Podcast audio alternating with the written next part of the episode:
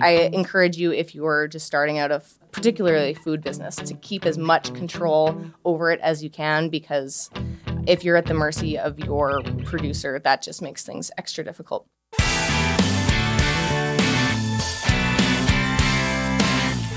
Welcome to Learn with Shopify. I'm Adam Leventer.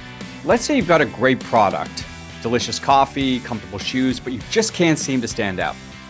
We've got you covered today. I'm with Teak Chandler of Chandler Honey, and branding is a big part of what's made her direct to consumer honey business a true success. Hey, Teak. Hi, thanks so much for having me, Adam. So, branding is one of those things that I think a lot of business owners are challenged with, at least at the beginning when yes. they get started. How did the brand take shape for you guys? I made the conscious decision of investing in my branding early rather than I knew I was going to have to do it eventually. Might as well put the money into it at the beginning. So, yes, it, it was certainly a priority at the beginning. So, when you look at brand mm-hmm. and you start thinking about the aspects of building that brand equity, be it a logo, yeah. uh, a design of a website, mm-hmm. things like that, did you have certain priorities? Like, how did you think about that? Yeah, it's being super intentional with exactly what you want brand colors, fonts, tone to be, brainstorming it out, really writing it down, solidifying it, and then not wavering from that kind of thing. So, especially with a brand like mine, which is my name and it has my kind of personality infused to it, it's easier to stay on brand, I would say, than maybe a product that's not associated with your name, but being super intentional right from the beginning. Super important. So when this starts to sh- take shape, yeah. do you pull friends? Do you pull family members? How do you know that you're on the right track? I'm uh, yeah, that's a good question. I made vision boards myself of what I wanted to do, and I did hire out people. So hire people to do my logos, colors, all these things. I know it's not accessible for maybe everyone starting out, um, but even if you're just doing that yourself, I would say just um, take some time really focus on what you want your brand to look like. Look at brands that inspire you, what you want the look and feel to be like. Run it by family members. Ask them, what do you feel when you see this font? Like, what is the vibe you get from this? Just putting investment into it, whether it's your time or hiring someone else to do it. So, mood boarding, is that a real thing? Is that something that you guys undertook when you started? Yeah, definitely. And not just on Pinterest either, like uh, grabbing stuff from everywhere, printing it out, getting it on a board getting the the vibe for what you want people to feel when or like hear when they see your brand. Mm-hmm. Um, for those that are watching or listening that may not have a good understanding of like how much do they budget for brand, yeah. like what to allocate in terms of the overall expenditure for launching their business, how much would somebody consider? Uh, that's a. It can be a range of anything. I would say kind of two to even five thousand dollars to get in the the branding of the colors, the fonts, the and then that included sorry my label creation as well. So yeah, if you want it, you can spend as much money as you possibly want. You could do it for free if you want, but putting a couple thousand dollars into it, I think, gives you a nice place to start from. Mm-hmm. Uh, were there resources available to you on Shopify? Like, what advice would you give to those that are wanting to build their site, build their brand on Shopify yes, to definitely. get started? And I think the reason why my site looks so great, and I get compliments on it all the time, one is definitely Shopify.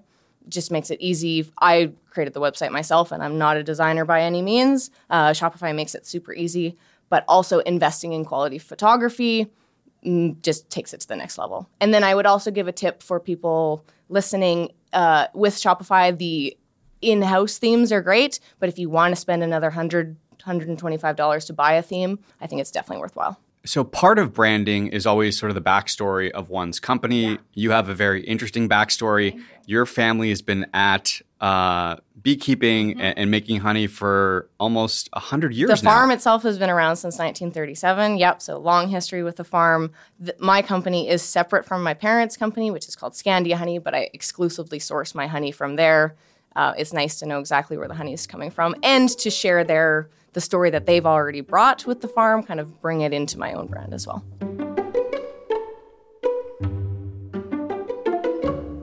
So it's a tiny town in Alberta that's got 125 people, tiny, tiny. Um, and so, um, yeah, so lucky to grow up there and to be getting my hands dirty, getting stung by bees all the time. Uh, it was a great and very unique childhood. I don't think I realized how unique it was until I until I left. I read something funny that getting your hands dirty in honey all day gives you really, really soft, moisturized yes, definitely. hands. That we were just talking about this earlier. Uh-huh. Um, yes, so I, it was a running joke of my parents that I'm was always sticky growing up. I think they're to blame for that more than me because they're the ones who chose to be around honey all the time. So yeah, always covered in honey and I thought I would grow out of it, but no, I'm still to this day covered in honey because that's my job. How much of that personal backstory um, gets intertwined with Chandler as a company, yeah. as a brand, and how important do you think it is to tie someone's origin story to a brand? I think with honey in particular, because of the sourcing of it is so important and is so increasingly important as the customer is getting more aware of like that there's fake honey out there, for example. Yes, I wanted to pull in my family story a ton so that people could trust the honey source that they're getting it from. Also, I obviously feel so much personal ties with my family and growing up. Um, I wanted to name the company after my last name so that I continue to be proud of the product that I'm creating. Like this is a part of me. Like if I'm not having a, a, product that meets my own personal standards that I'd put my name on it, then I'm doing something wrong. So um, that was something that was super important to me. So you get the um, the first inning, let's say, of the brand right. Yeah. You launch the business, and then there's the whole social media, building community, yeah. that whole piece. So how does this business start to scale, and how does the brand start to scale? Yep. I would say slowly and consistently. I mean, you see some brands out there on Instagram that suddenly have 10,000, 20,000 followers and you're like, this doesn't quite seem right. They only are getting, you know, 30 likes on a post. So I enjoy like really interacting with my community a lot, um, replying to all comments, hopping on stories, and just talking to the people who will be willing to listen all the time and making people feel really connected personally with me and my brand, especially because myself and my brand are so closely tied together. Um, so, yeah, I would rather have a much smaller community that is really engaged with me and really feels like they're part of the process um, and really trusts what they're buying rather than having a huge following that isn't necessarily so tied to the brand. What was getting that early inbound like? Like, were there was there comments? Uh, was there feedback that you found surprising, found interesting? Was there helpful commentary that helps you build brand? Um, I couldn't believe how much of it was like word of mouth. People reaching out to me and say, "Hey, I found you because your friend shared this, and then they were my neighbor, and all these things." And those people becoming very engaged with the brand, which is wonderful. But also, my um, community has been so good about providing suggestions on especially what flavors of honey they want to see. That's something that's unique about Chandler Honey versus another honey brand is we do honey infusions. So we're using premium ingredients like lemon zest that we're zesting in house or scraping vanilla beans, for example, making unique flavors like creme brulee, pina colada. Um, and then I've got my community saying, hey, like gingerbread sounds amazing for Christmas. Like, mm. can we make that happen? I will walk people through on my Instagram stories exactly what the the testing process looks like, exactly what decisions go into it, creating the labels, all of these things that make them feel like they're a part of the process, and then they're that much more likely to buy, of course, which is great. You know, we were talking earlier about uh, what it was like to have honey in the pantry yes. a decade ago. Mm-hmm. You sort of had honey at the back. You know, we had a plastic container of mm-hmm. Billy Bee honey. Yeah. Now we've got sort of this organic Manuka honey front center of the pantry. We use it nightly in teas. Why has there been this sort of resurgence in honey, and what are the benefits that people didn't understand maybe yeah. a decade ago that they now get? What I think is so wonderful is people are really starting to appreciate and understand the importance of just food in general. I would say customers are more savvy when it comes to buying food, but particularly honey.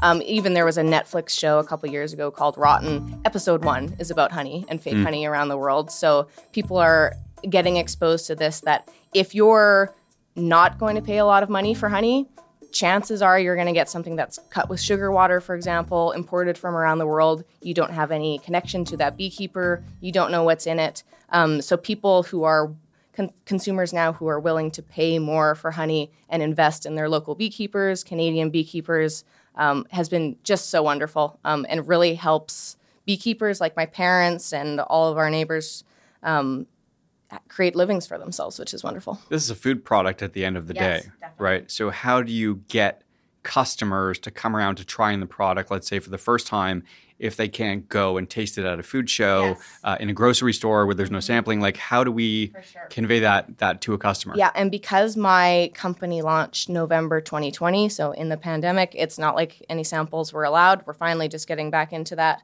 Um, but was super important for me, tying in with the branding as well, is investing money in product photography. So letting people kind of taste it with their eyes, showcasing the ingredients that go into the honey with the product itself so people can kind of see what they're getting into. That has been wonderful, but also me showing recipes on my page, showing on again on my Instagram stories how I'm using it. I think is really helpful for people to feel like they're tasting it without actually tasting it. And then I love to do farmers markets whenever I can. We were able to sample a little bit last summer. Um, and it is I mean, any food product, but particularly a product like mine that people are not necessarily used to seeing, infused honey products, it makes such a difference with conversion rates. If people taste it, they will most likely buy it. So, yeah, it's been a struggle with COVID. I hope we can get back to more sampling because that's very helpful. But photography and just letting your community in through social media is very helpful. Mhm. And they're they're not only tasting this stuff, they're consuming it on a pretty regular basis. Yes, You're saying that people are going through jars what every month, every two months? I have customers that will replace an order every month or month and a half, which is so wonderful to see. Like this is uh, definitely like a premium honey product, um, but people who love honey really love honey. And I also tell people all the time is don't save a special honey like this or any special food product at all for a special occasion because your life is a special occasion. So you should be enjoying the good food and and don't save it. and they're not just putting it in teas. Yeah. They're not just uh, taking spoonfuls of it. They're using it in cocktails. Are Yeah, they? that's right. So I love to use it as like a simple syrup base for my cocktails. Um, in salad dressings is really wonderful. In baking, as a meat marinade, like there are so many ways that you can use honey, especially flavored honey, beyond what you typically think of with honey, which is usually tea or on toast. Um, so yeah, it's a very versatile product. And again, so this is that education part of letting potential customers see how you're using honey, how I'm using honey, and getting inspired to do it themselves. So you mentioned you launched during the pandemic. Yeah. A lot of ecom businesses got started during the pandemic. Mm-hmm. And what people didn't necessarily expect was all of the supply chain challenges that surfaced uh, over the course of the past two years. And I'm thinking of things like increased cost of goods sold, uh, longer lead times in terms of shipping, and subsequently higher shipping costs Yeah. for customers, right? You, on the other hand, have this advantage of having the product manufactured here in Canada domestically. Mm-hmm. Yep. But are there still some challenges related to shipping, lead Yeah. times, things like that? There definitely are still challenges. I love, uh, at least for my product, that I control all the production. I have the production space myself. I still am very hands on with production, and I don't think I'll ever give that up. I encourage you, if you're just starting out of a particularly food business, to keep as much control over it as you can because if you're at the mercy of your producer, that just makes things extra difficult. So yeah, one of the things that was challenging for me even at the beginning was sourcing my jars. Mm. I have I wouldn't call it a specialized jar, but I would call it like a an excellent jar. and I sampled a lot of jars before I my, made my final decision. One of the things that was really important to me was that it passed like a drop test, so it Mm. wasn't very shatterable when it was sent in the mail Mm. because that's just a bad customer experience. Obviously, honey so sticky everywhere, not good. Anyway, so I was originally sourcing my jars right from Italy, and they would come by the pallet full. That's a lot of jars, but yeah, they were taking three months to get here and it just got longer and longer and you couldn't contact anyone from there and it was just ridiculous so finally i have sourced them from a canadian supplier um, which just makes even though supply chain issues are still a problem uh, the more canadian or local that you can source your ingredients and supplies from I, i'd say that that's a very helpful tip that i, I wish i would have considered at the beginning Mhm. The other advantage is taking advantage of an increased demand suddenly from the customer side. I mean, if you've got jars, let's say coming from Italy, and there's a shortage or there are delays, Yeah. now all of a sudden you have the spike in demand domestically. You can't be as adaptable as a and of course those delays were happening during black friday christmas because that's the way Right. life works um, but what i think is super special about small business owners especially who are hosted on shopify and selling through shopify is that we are more nimble than a big company could ever hope to be. So whether that's launching new flavors, not launching new products, um, and so that's a strength of ours that we need to play to. How do you think about distribution? You know, you mentioned the word control, Yes. and you've got this direct to consumer model, of course, Yeah. uh, through Shopify and through e-commerce. Yes.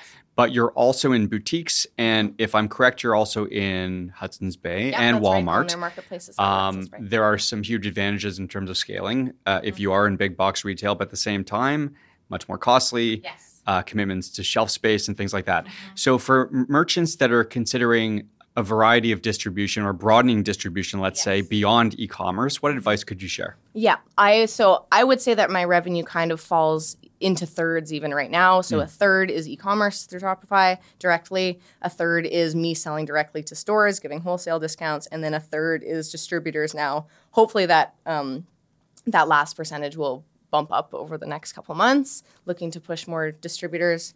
But I would say, yeah, still own as much as you possibly can. So like you should be the one to sending cold emails, doing cold calls, showing up to talk to the manager at stores so that you can sell to them directly because you're going to be much more profitable doing that than having selling to a distributor who's going to sell to that exact same store. And then you can keep the relationship with the store owner, um, get featured on their social media more often, you know, run a, a sampling table at their store, for example. All of these things that the more you can keep it controlled from your end, the better you're going to be. So do that for as long as possible. I would also caution people who are especially just starting out to look look at distributors or like bigger channels who, you know, have store minimums or shelving fees or whatever is just like be very careful about what contracts you're signing, make sure that you're reading them thoroughly and you're not um, getting yourself into something that maybe you're not ready for or maybe that is not desirable for you. In terms of marketing and customer acquisition, Yes. I would imagine early on you go word of mouth, referral, a lot of it's organic. Yeah. And now all of a sudden, as you start to grow your community on Instagram, uh, maybe on Facebook, some of these other channels, you've even talked about TikTok, I think. Yep, a little bit. Um, what are you doing in terms of marketing on those channels? Yeah, I would say I'm still keeping it as organic as possible. So I would say I get most of my followers through word of mouth. I've experimented with ads before through Facebook, Instagram, but sometimes, like, I'm noticing I'm getting followers who, yeah, might follow me but are not as engaged. They don't have a personal tie with me. So yeah, as organic as I can keep it, it's cheaper as well. But like, yeah, going to farmers markets, talking to as many people as I possibly can, asking them to follow me on social media. That's how I hope to continue it for as long as I possibly can. Um, these cornerstones that you've mentioned in the Yeah. past quality, sustainability, price. Yeah. Um, how are, are these big differentiators for Chandler? What are some of the key um, the key differences, let's say, between your brand and some of the other organic honey brands that are out there on the market? Yeah, I would say what's different about my brand is definitely the family history that I have with it and me playing up my family story of of beekeeping and being super connected to the product in that way, knowing exactly where the honey is coming from. Um, but that's not different than say any other local beekeeper. Uh, they have that family story too. They have you know connections to their exact hives. What's different about me then is the infusion and flavor infusions that I do. Um, super unique recipes that I've created myself and I think would be hard to replicate. Um, and just using really premium ingredients too. Like there are a few other honey infusions out in the world. I didn't invent that concept by any means, but rather than using like a peppermint oil, for example, I'd rather use the real thing. Rather than using orange extract, I'd rather be zesting the oranges myself. Were there brands that were inspirational early on before you launched that you were watching?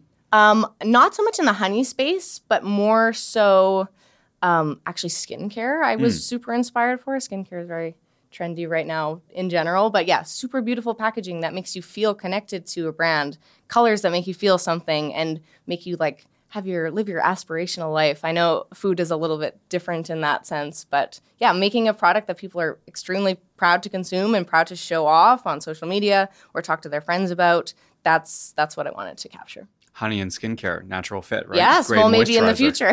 I mean, there is a natural fit, especially with like beeswax that I have that I have available to me. Who knows? Uh-huh. Maybe one day we'll go into the the skincare and beauty space. That's your next horizontal expansion. yes, there you exactly. go. Um, you know, it's funny. Your background mm-hmm. uh, is interesting because out of school or out of university, I should say, you go into tech sales. That's right. Hmm. so uh, I moved out of my small town to go to university. Went to UBC out in Vancouver, and my degree is actually in HR. I feel like I kind of went about my career in a different way because I always knew I wanted to start my own business. That was my dream from the beginning. I was working backwards on what kind of skills do I need in order to be a good business owner one day. Um, so yeah, I my degrees in HR because I wanted to practice working with people more, um, and I, I'm really happy that I did that. I use even still my employment law classes a ton, which is kind of surprising, but yeah. Anyway, that's the most helpful courses, and then I started working at a tech startup in Gastown, Vancouver, and they had a a woman going away on maternity leave who was in sales, and they asked if I wanted to cover. I'm like, yes, sales. That sounds like a like a skill I need to learn in order to have my own business. Uh, so I said yes to it, and they actually kept me kept me in the sales role, and it was super wonderful. I loved talking with customers. My job was to retain customers and then upsell them. So that's kind of what I'm doing now. Like, even though I'm doing a thousand things at my small business, sales is the most important thing that I'm doing. And I'm always selling. That's that's my number one job. Makes me think of this saying that someone once told me that if you look around your office and you don't know who the head of sales is, yeah. it's you. um, it's so me. there you go. you, you, turned into the head of sales. Um, very cool. So you take this leap yeah. into entrepreneurship mm-hmm. at some point. Yeah. What was going through your head? What were the circumstances at the time, and what gave you the confidence to take that leap and, yeah, and move forward? Just, it was sort of pandemic related. It was actually happened a little bit before then that I was like, "Yep, this is the time. This is right for me." Um, delay after delay during COVID and such, but yeah, I just felt like it was time. This is the time of my life where I can be a little bit more risky mm-hmm. financially and with my time. And I still have the energy as a young person. I've got all these great tools at my disposal, like Shopify um, yeah, let's give this a shot. So I'm only a year and a half into my business, so I don't consider like I by no means have made it. I also have the feeling that this could go south at any time. Mm-hmm. So I feel like hungry and grateful every day, which I think is important as well. I do too. Uh, congrats on the early success. Oh, thank you. um, what have been the biggest challenges so far? Yeah, um, it's all sales related, um, especially with a food product. I will say that I did start in my apartment, which was a secret at the time because you're not supposed to be manufacturing food at home.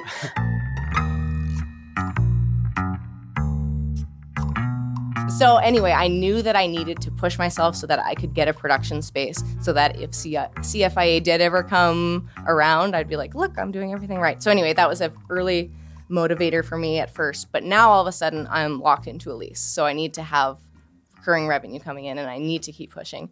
And then we get big enough that, okay, I need a person to be helping me. I need at least one staff member. I have two now. And so suddenly I have, you know, bills to pay. I have staff to be paying, which is a big responsibility. So I need to have more sales. And this is all great things. This is pushing me to grow faster so that I can get more responsibilities so I can grow more. Um, but it is always a challenge. And cash flow is always a problem. I don't think that'll ever end but you've got that background in HR. True. And that probably helps you yeah. with the hiring. Yeah, totally. Um, and building your team and yeah. obviously thinking about company culture yes. and things like that. Um, is company culture on the radar? I know you said it's early, but as someone with your background, it must be, right? With I have the same philosophy with culture as I do with branding. I want to invest. I'm going to have to invest invest in it eventually. I might as well do it properly from the beginning. So yes, I've absolutely thought about what my, I want my company culture to be. Um, even small things like I want there to be music playing at all times. Um, and so at the office, the Bluetooth speaker is always always running. Um, and yeah, just treating my employees like adults and with respect. And if they care about the product as much as me, then there is no reason for me to be overbearing. All all sorts of things. And working at the tech company, I would say before, where they had a pretty relaxed atmosphere, where they still treated people like adults yeah, that's something I want to emulate for sure. When you think about getting the product into additional retailers, yes. are there retailers of choice, let's say? Mm-hmm. Um, and what separates, say, a Walmart from a Costco, from a Loblaws, from yeah. a Sobeys, et cetera, et cetera? I feel like at this stage, I'm less picky about. I, w- I would never say no to someone who wants to stock my brand in the future i might be more like i, I want to be in a whole foods versus a, a no frills for example things like that. But at this stage, I'm just grateful to get in get in anywhere. What are you doing in terms of celebrating wins and celebrating milestones? I know you had uh, this huge first distributor mm-hmm. order that had to be filled. Yeah. Um, you probably reached some sales milestones that you're happy about. Yes. How do you think about that? Um, being an entrepreneur, as cliche as it is, is such a roller coaster. There are like some pretty low lows. So you have to make the absolute most of every win. That is that's a huge deal. So like yeah, a big one of mine was a large order I had from Bell Canada. They're con- they continue to be my largest customer, which is amazing. They reached out to me and wanted to do some employee appreciation boxes and many thousands of jars, and that was a big stretch for me. Uh, to to fulfill this order, but I just said yep, and then I worried about logistics later. Luckily, I have really wonderful friends who could come in and help me do. Like we had a labeling party, and we spent five hours, 15 of us labeling jars one evening, which is, it's pretty nice to have friends who will do that. Um, but yeah, so treating that as a party, having beer there, having pizza there, that is a celebration in and of itself. Sharing that on social media. So the people who are my customers who have helped me achieve that goal can also feel like they're celebrating. Or like for my thousandth order through Shopify, making that a big deal on social media and and racing people making it live, saying like, "Are you going to get this order? Like, get your orders in because we're so close," um, sort of thing. Yeah, making a big deal of what could be considered small wins, big wins, just like enjoying it all. Mm-hmm. Makes sense. Uh, you raised the idea of cash flows yes. earlier in the conversation. Uh, with some of these big orders, mm-hmm. right? Uh, that requires oftentimes big financing. Absolutely. Um, how are you thinking about managing your cash flow? Uh, is part of the business debt financed? Are you thinking about raising equity at some point? All of it is from my savings, which I'm extremely lucky to be able to do that. I know I'm in such a privileged position, and especially to be not taking a salary even at this point. So I know that that's not something that everyone can do, but it certainly helps. I will. I am very open to debt financing. I think I'm more open to that than giving up equity because probably a theme throughout this interview is I'm all about the control of my mm-hmm. own company. Mm-hmm. That said, I would be super comfortable giving up, you know, 5 10% if I found the right partner who is going to help me take it to the next level. But yeah, especially with my name on the jar, I want to keep it as close as I can to myself for as long as possible. What about your parents? They've obviously they might be a good strategic partner. Yeah, they could be. I feel like they do me so many favors to begin with. Mm-hmm. Not that getting if they wanted to be an equity partner, it would be a, a favor necessarily. I'd make it worth their while.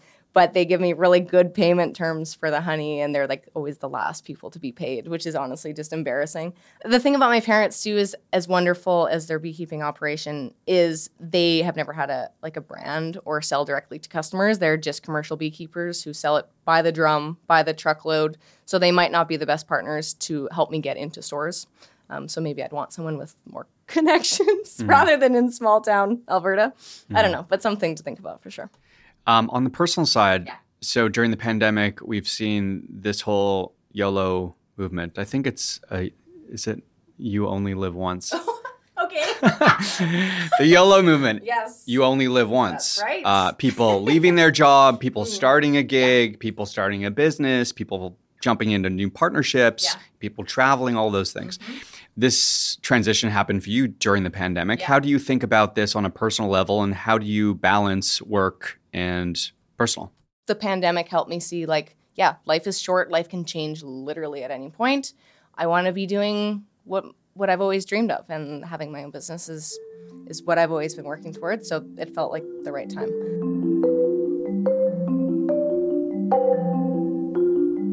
for your question about kind of separating work and personal life, it is always a challenge. Um, any entrepreneur will tell you that. Um, but yeah, there's going to be times when I'm working super late, I'm sending emails at 10 p.m., getting caught up on stuff. But there's also going to be days when I'm super fortunate that I can go have coffee with my friend at 2 p.m. And yeah, it's not work and life anymore. It's just life. So it's all ties together. What is the next chapter for Chandler? Yeah. Um, so many avenues that I can go down. I don't have a like a specific roadmap because it all depends so much on how one thing goes. But I could definitely do more flavor infusions, increase my line out that way. I could start importing honeys from around the world, and hopefully Chandler Honey has such a good reputation that people would say, okay, if Teak puts her stamp of approval on this honey, maybe she's been there to travel to meet the beekeepers. It's got to be good enough for me. And having people trust my brand, hopefully they can trust the honey that I bring in. So that's an avenue as well. Could be skincare, could be other other lines that way. Um, but ultimately, my goal right now is just getting more sales of what I'm doing right now. So that's working with more distributors, working with more partners, um, just getting onto more shelves and into the hands of more people because, uh, yeah, that's the name of the game. sticky products, sticky customers. Exactly. right? Hopefully. Uh, that's the goal. yeah. Um, Teak, thanks so much for being here. Great to talk Thank to you Thank you. today. What an honor. And Shopify is always just such a dream to work with. The team, the interface itself, even the support team, if you ever need help. So, such an honor. Thank you.